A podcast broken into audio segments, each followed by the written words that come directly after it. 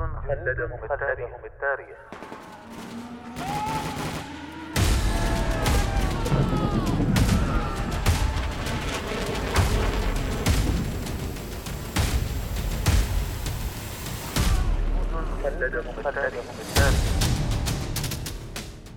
كم يفخر التاريخ العسكري برجال كتبوا سيرهم في سجلاته بحروف من الجهد والتضحية والعطاء. فبقت أسماؤهم خالدة باقية مثالا لمعنى الجندية التي دبت خطواتها كل شبر من أرض الوطن. جنود خلدهم التاريخ. برنامج أسبوعي نتعرف من خلاله على الجنود الذين ضحوا بحياتهم من أجل أوطانهم. يعده الدكتور هلال بن سعيد الحجري ويقدمه الرائد الركن. محمد بن سعيد المشيخي.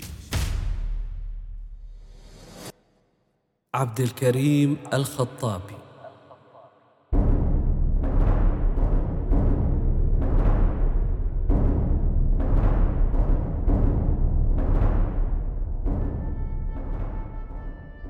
اشتهر تاريخ المنطقة المغاربية بأعلام المقاومة للاحتلال الأجنبي.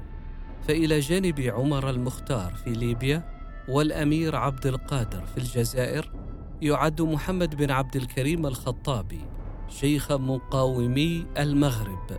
اشتهر تاريخ المنطقة المغاربية بأعلام المقاومة للاحتلال الأجنبي.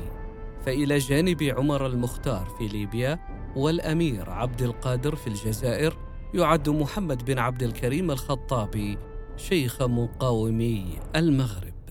فقد ساهمت حنكته الحربية في إلحاق خسائر كبيرة بقوات الاحتلالين الإسباني والفرنسي حتى لقب بأسد الريف.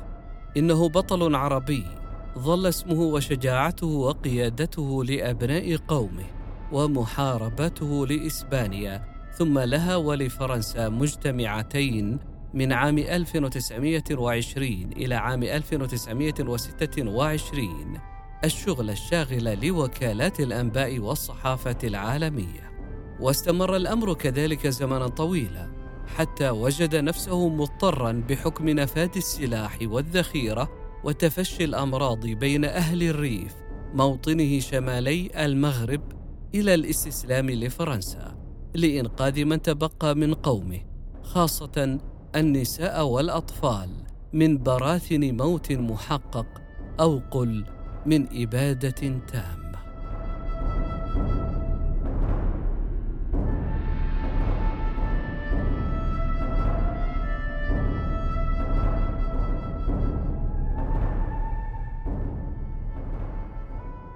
وعبد الكريم أو بالأحرى محمد بن عبد الكريم ينتمي إلى أسرة عربية هاجرت قبل قرون من الحجاز.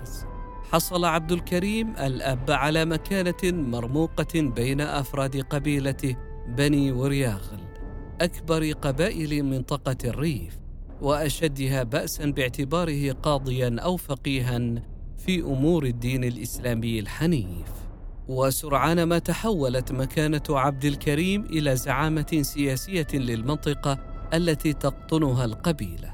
في عام 1882 رزق عبد الكريم بابن أطلق عليه اسم محمد، وذلك في بلدة أجدير المطلة على خليج الحسيمة في البحر الأبيض المتوسط.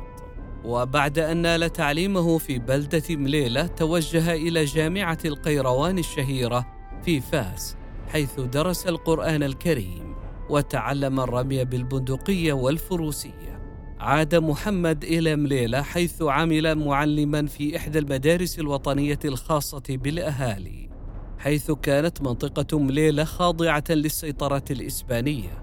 وفي غضون ذلك شارك والده في قمع تمرد بوحمارة في خريف عام 1908 ما زاد من هيبة العائلة. وبعد ثلاث سنوات عين محمد رئيسا للقضاة في المنطقة كلها واستقر في مليلة وفي عام 1892 كان عبد الكريم قد رزق بمولود آخر سماه محمدا أيضا ولغرض التمييز بينه وبين شقيقه الكبير صار يعرف باسم سي محمد.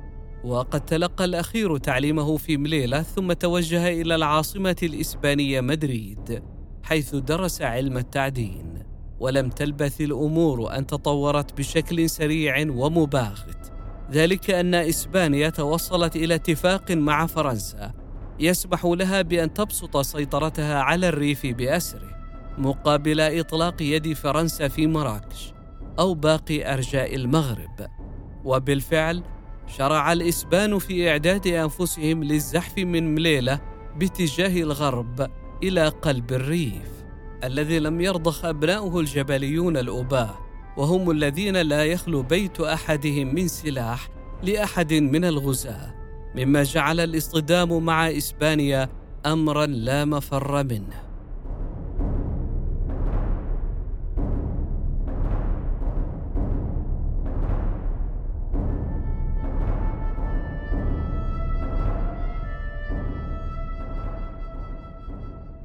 وعلى الرغم من التحذيرات التي وجهها عبد الكريم للإسبان إلا أن هؤلاء بما لديهم من قوة هائلة وتفوق في كل شيء تصوروا أن الغزو المرتقب سيكون مجرد نزهة. وهكذا بدأت المناوشات في أوائل عام 1920 فقرر عبد الكريم دعوة ولديه من مليلة ومدريد لقيادة المعارك إلى جانبه.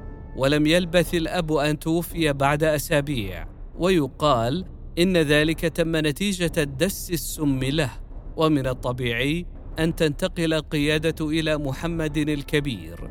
فعهد إلى شقيقه سي محمد بأن يكون مساعدا له. ثم انصرف إلى دعوة كل قبائل الريف للانضمام إلى قواته للوقوف في وجه الإسبان. الذين زحفوا من مليلية بجيش لا يقل عن عشرين ألف رجل. يقودهم الجنرال سلفستر. فاستجابت معظم القبائل لنداء محمد بن عبد الكريم الذي أصبح يعرف على مر الأيام باسم عبد الكريم أو كريم أي أنه أخذ اسم أبيه. وفي شهر يوليو من عام 1920 انقض رجال عبد الكريم على الجيش الإسباني الزاحف في موقع أنوال فتمكنوا من إلحاق هزيمة مروعة به. أسفرت عن إبادة معظم أفراده وجميع قادتهم وفي مقدمتهم سلفسر الذي لم يعثر على جثته على الإطلاق. واستولى الريفيون على عشرين ألف بندقية ومائتي مدفع سريع وبضعة ملايين من الطلقات وآلات طبية ومؤن تزيد على حاجتهم. وبعد هذه المعركة ظل العالم يركز اهتمامه البالغ على ما يجري في الريف ويتابع التطورات يوما بيوم.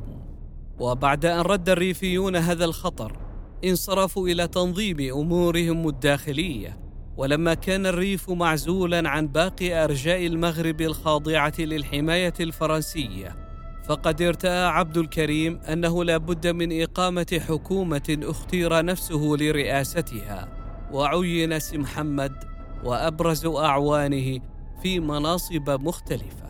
وتأسست جمعية وطنية من رجال القبائل وأهل القرى والقادة. وجرى الاهتمام بتقوية الجيش وتنظيمه على أسس عصرية ووضع ميثاق قومي. وقد جرت محاولات عديدة للتوصل إلى تفاهم مع الإسبان على أساس عدم التدخل في شؤون الريف الداخليه ولكن دون جدوى. لذا استمرت المعارك والوقعات الضارية من منطقة مليلة شرقا حتى الجبالة المتصلة بالمحيط الأطلسي غربا مع أن الريفيين لم يخسروا معركة واحدة بل انتقلوا من نصر إلى آخر. ولم تفلح إسبانيا مطلقا في دخول الريف إلا بعد أن تحالفت مع فرنسا التي دخلت الحرب عام 1926 يقود جيوشها المارشال بيتان. بطل الحرب العالمية الأولى. الذي استطاع الوقوف في وجه الألمان في موقعة فردان الشهيرة.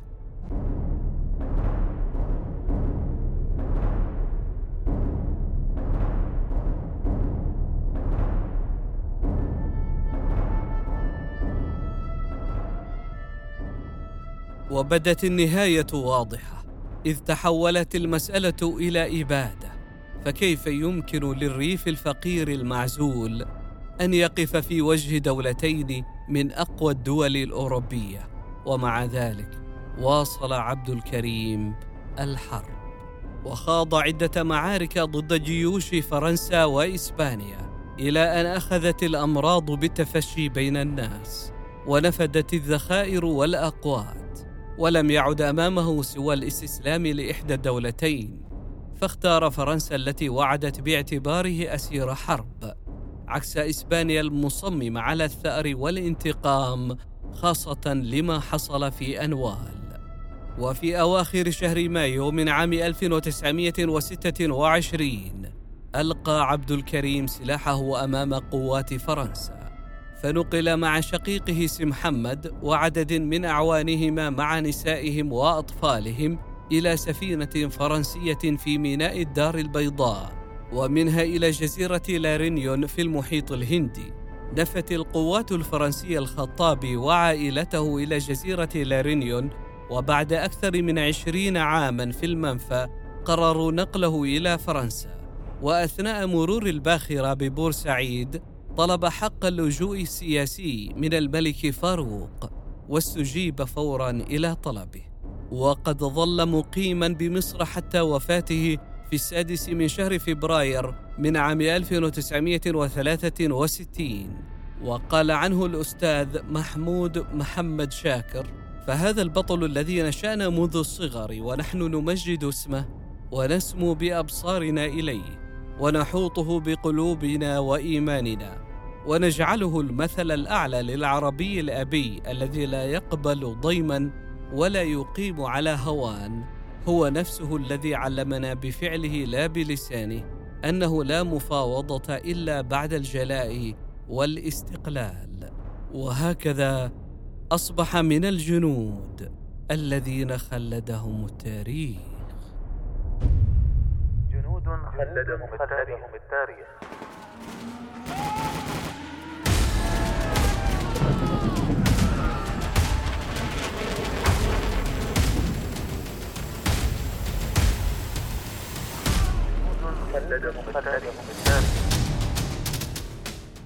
كم يفخر التاريخ العسكري برجال كتبوا سيرهم في سجلاته بحروف من الجهد والتضحية والعطاء فبقت أسماؤهم خالدة باقية مثالا لمعنى الجندية التي دبت خطواتها كل شبر من أرض الوطن. جنود خلدهم التاريخ. برنامج أسبوعي نتعرف من خلاله على الجنود الذين ضحوا بحياتهم من أجل أوطانهم. يعده الدكتور هلال بن سعيد الحجري ويقدمه الرائد الركن محمد بن سعيد المشيخي.